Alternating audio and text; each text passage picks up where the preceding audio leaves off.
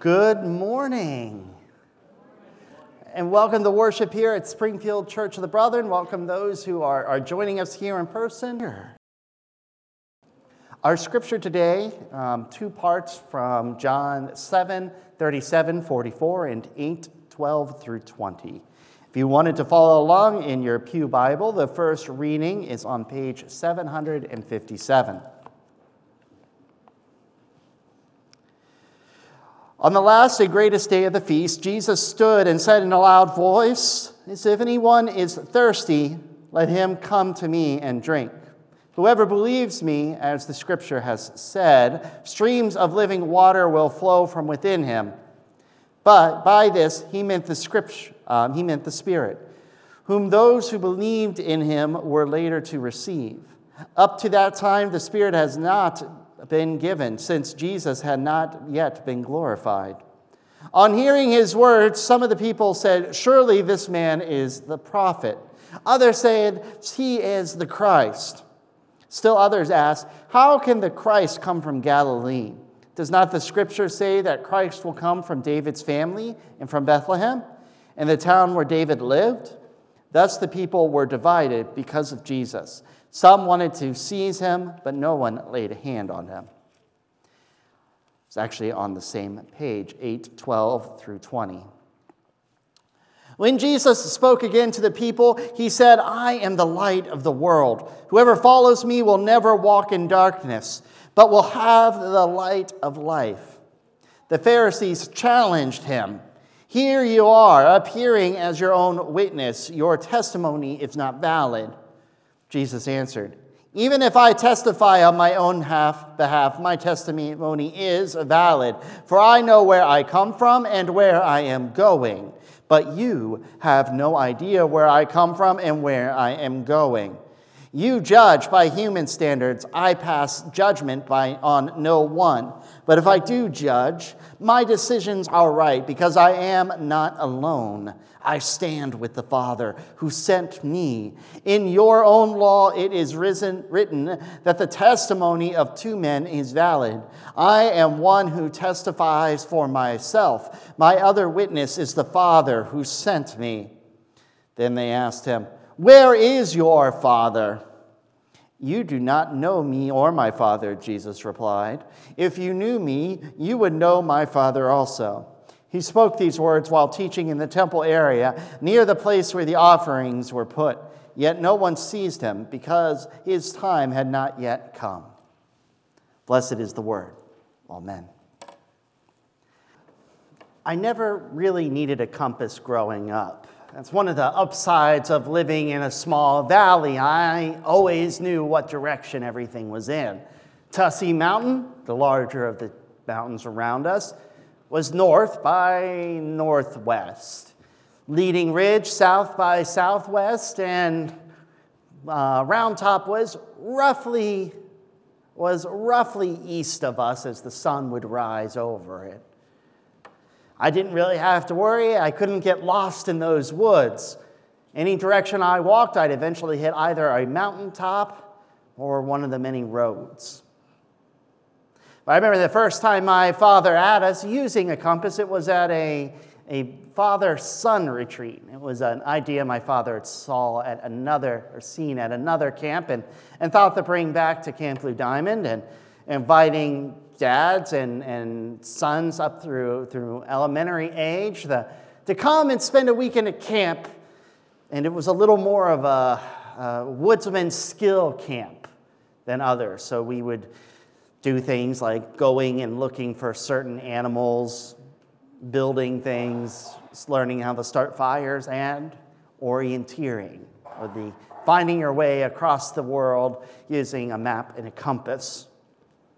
It's when I learned you have your compass, you know where your bearing is according to the map, and then to stay that, you lift up your compass. No, I'm going west. Look west until you find a tree west of you, and you head straight towards that tree. When you get to that tree, you do it again until you get where you're going. Very simple orienteering. But it really never meant a lot to me because I didn't need it in my everyday life. I live in an age where I knew where I was going according to the roads, and By the time I was old enough to really be driving around myself, GPSs had become somewhat common. So I never really thought about a compass a lot until I was at hospice. Now, I had two wonderful mentors, Dan and Mark. They were interesting to say the least. It was, I don't know if it's a hospice chaplain thing or just these two guys who happened to be the two full time hospice chaplains there. They were both gigantic nerds. They were awesome nerds. I, I, stopped at both of their houses at one time or the other, and, and Dan had huge collections of, of uh, different superhero memorabilia, along with sports stuff and just general collections. Mark, on the other hand, had even more, but it was all old toys and superheroes. Went downstairs, and he and I geeked out at the huge collection of Star Wars stuff that he had. It was a lot of fun. And I gave him a hard time because his Voltron had the arms on the wrong sides. And he said he got it from his net from his cousin who had glued it that way and he couldn't fix it. Sure, sure, Mark. As I was leaving, he gave me this. It's a little clock on top and a compass on the bottom. Mark had served in the Navy which was kind of odd because he shared the exact same first and last name as a fellow seminary student who was also in the Navy about the same time. But that was just a weird coinky dink. But Mark had also been in the Navy before he, before he entered the ministry and became a chaplain. And for him, the compass had always been a symbol of finding your way in the world. Because, of course, compasses are still important on ships today. Even with the advent of GPS systems, you don't want to be caught out there without having backup. You need to know where you're going. For him, he thought about his life and how he had gone through it, and he knew, he knew the importance of knowing where your true north was. And so he gifted this to me to remind me of always finding my way home to God. Now, I, it, this, this story brings a little tear to my eye because Mark really was a wonderful man. Only a few years older than me, but a really good man that I became good friends with as well as being a mentor. And he, he passed away last year from COVID. It was hard.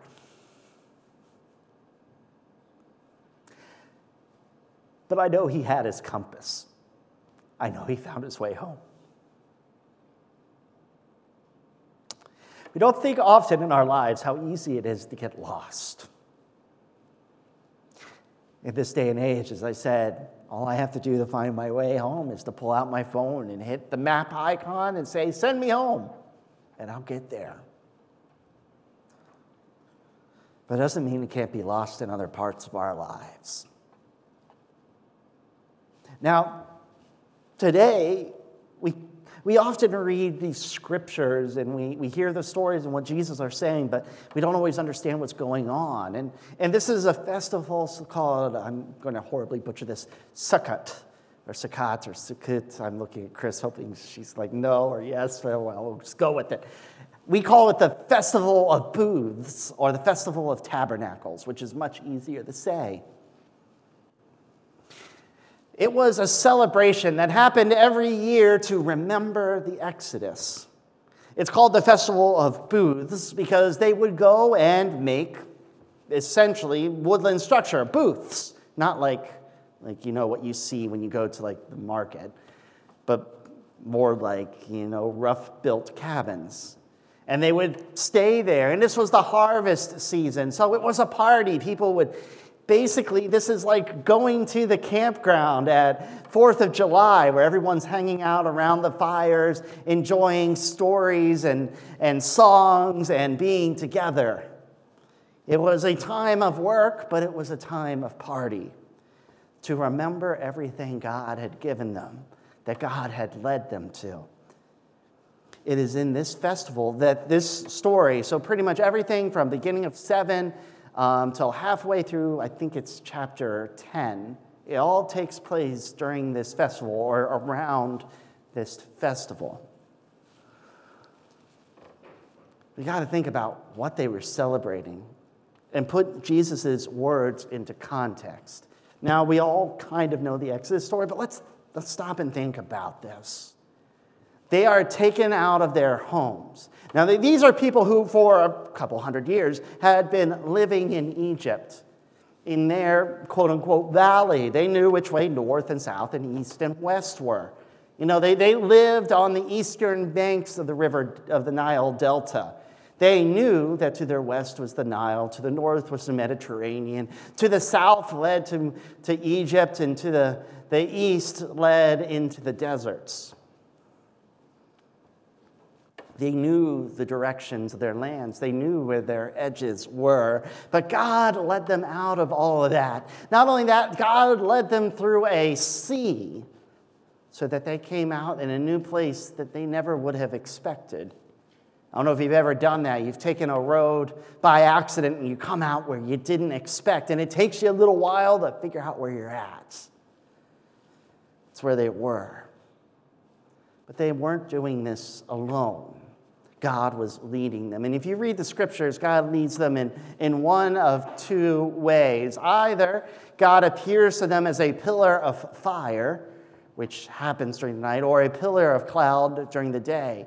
And they follow this cloud or this pillar of fire to wherever God is taking them. And actually, in very short order, and this always feels longer to me, maybe it's just the way I, I think about it, but in very short order, they make it from where they lived in the land of Goshen to this mountain called Sinai. And there, God gives them an option into entering into covenant with them. And they take it, and then God gives them directions on how they'll uphold that covenant. And that's all those laws that start coming on. And there, God also tells them how to build a worship place called the tabernacle. And when the tabernacle is finished and built and it's dedicated, that cloud descends from the skies and lands upon the tabernacle itself. Now, it never really says that there's like a pillar of fire on the tabernacle, too. I'm guessing not exactly because, you know, fire and tents don't usually mix. But still, they would know when God was in the tabernacle. So, I open up my Bible again, make sure I have my right things in here. So we all know what happens next. They leave, they head up north until they hit the, the lower area of what would eventually be the, the land of Judah and Simeon. They send people out to go check it out, and they come back and say, You know what? We don't like this. The people there are big and scary. Yeah, the land is really nice, and we would love to live there, but they would eat us alive. And so God says, Well, I took you here and you've disobeyed me, so guess what? None of you are going in there except for you two guys, uh, Caleb and, Jay, and uh, Joshua, because you listened to me. The rest of you are all going to wander around in the desert for 40 years until all of you die except for those two and there's a new generation who has come up to become adults, and they will be the ones who lead. That's when they spend all the time in the desert. I mean, we're only talking, I, have once looked at this and I can't remember anymore, but it's something like only like nine months to a year at most, the time that it took them to go from Goshen to the south end of the land. Very small amount of time. So for 40 years they wander. But they don't wander without direction. They follow that cloud, they follow the fire. They don't wander without being cared for. When they are thirsty, God provides water. At least twice, because, you know, by having, by having um, Moses go to a stone and call forth, or strike the stone and bring forth water. They are hungry, and God brings them quail and manna from the sky so that they may eat. God watches over them every single day, even in their wanderings, until they have become right with God, until at last they are ready to enter the promised land. So when we think about that, this is the context that Jesus is speaking these words. When he goes up to them and he says, Sorry, I gotta find my place again in here. I am the light of the world. It's not just simply that Jesus is like the sun that shows us, you know, the, everything around us, we need the sun. But Jesus is the light, as in the pillar of fire that gives direction in the darkness, that leads us where we need to go, or the Israelites where they need to go. When Jesus said, I am, uh, sorry, I, if anyone is thirsty, let him come to me and drink. It's reminding the listeners of when Moses struck the stone and water came forward, that God provides uh, water and food in the desert. It's in this situation. Now, I don't know about you, but I have been lost at times in my life. I'm sure most of you have at one point or another. Even those of us who are, I'm, I'm, I'm 36 now, still not, I'm, I'm getting close to 40. Still not that old, right? Please? No? Anyone? Okay, fine, I am old. Anyway, um, there have been times I have been lost, like the Israelites, trying to make myself right with God, not exactly doing what God had wanted me to do. And like the Israelites in the desert, I had a light I could follow. I was being cared for. My needs were being met. I had water to drink. I had food to eat. You know, as we've been talking in John, you know, Jesus is taking these festivals and, re- and revamping them, showing us something different. Whereas in the old days, God had come down as this pillar, as God had, had physically brought these, this water and this food into the world so that the Israelites may survive while they're on their journey.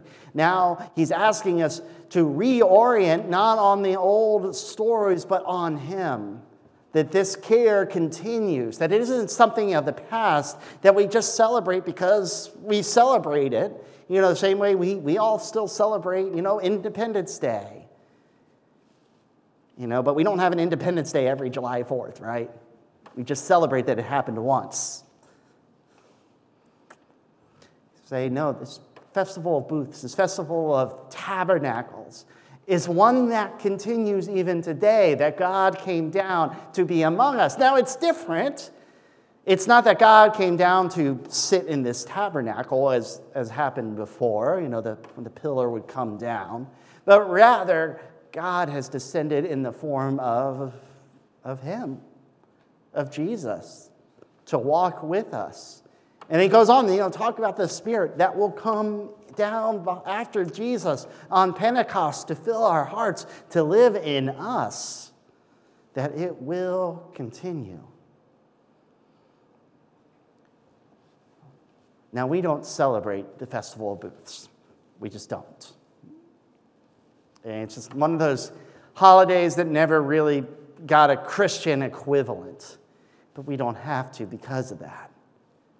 Because every Sunday we come together to celebrate that God continues to lead us, that God came down and, and showed us the way, that God continues to feed our souls, our hearts. Just as when we come together for communion, we celebrate that as well in a special way.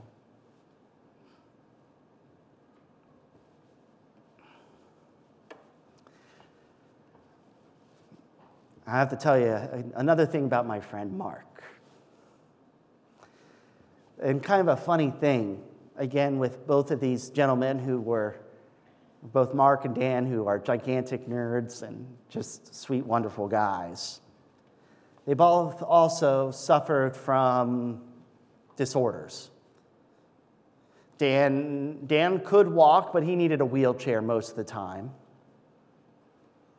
Mark had MS that would at times leave him also in a wheelchair.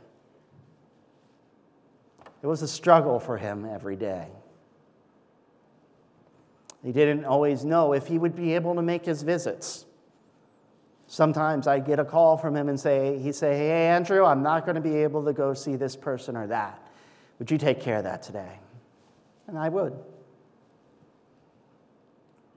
He was also the kind of man that when COVID came and he, he knew his health risks were low, I mean, were high, that if he caught it, it might mean that he would, would not make it. But his, for him, he also knew what his call was. He knew the path that God led him on. And so he continued to go visit as he could. He continued to serve his station as a chaplain to those who were dying. He continued to go. He was very involved with, with several groups, of, especially for vets. He'd go and he'd serve them. Sometimes he would go in funny ways. He'd like to wear his Iron Man mask, under which he had his paper mask. And he never lost his direction. He knew what he had to do. Now, I'm not saying God is going to lead you necessarily into the same kind of dangerous situations he found himself in. I'm not saying that. Of course, I'm not saying that isn't where God will lead you either. I have no idea. Keep your point, keep your compass up. Know where true north is. When you're at your most confused, pray. Know that God, the source of all, is there, leading you. If you're really, really hard up for a good idea, I think the easiest, the best answer always is whatever choice you make, make a choice that's filled with love.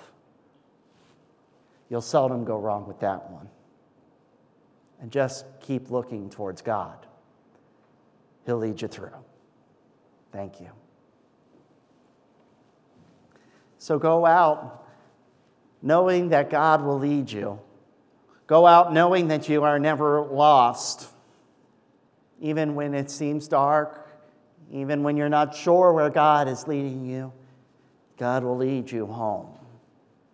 God will lead you to Him. Blessings and amen.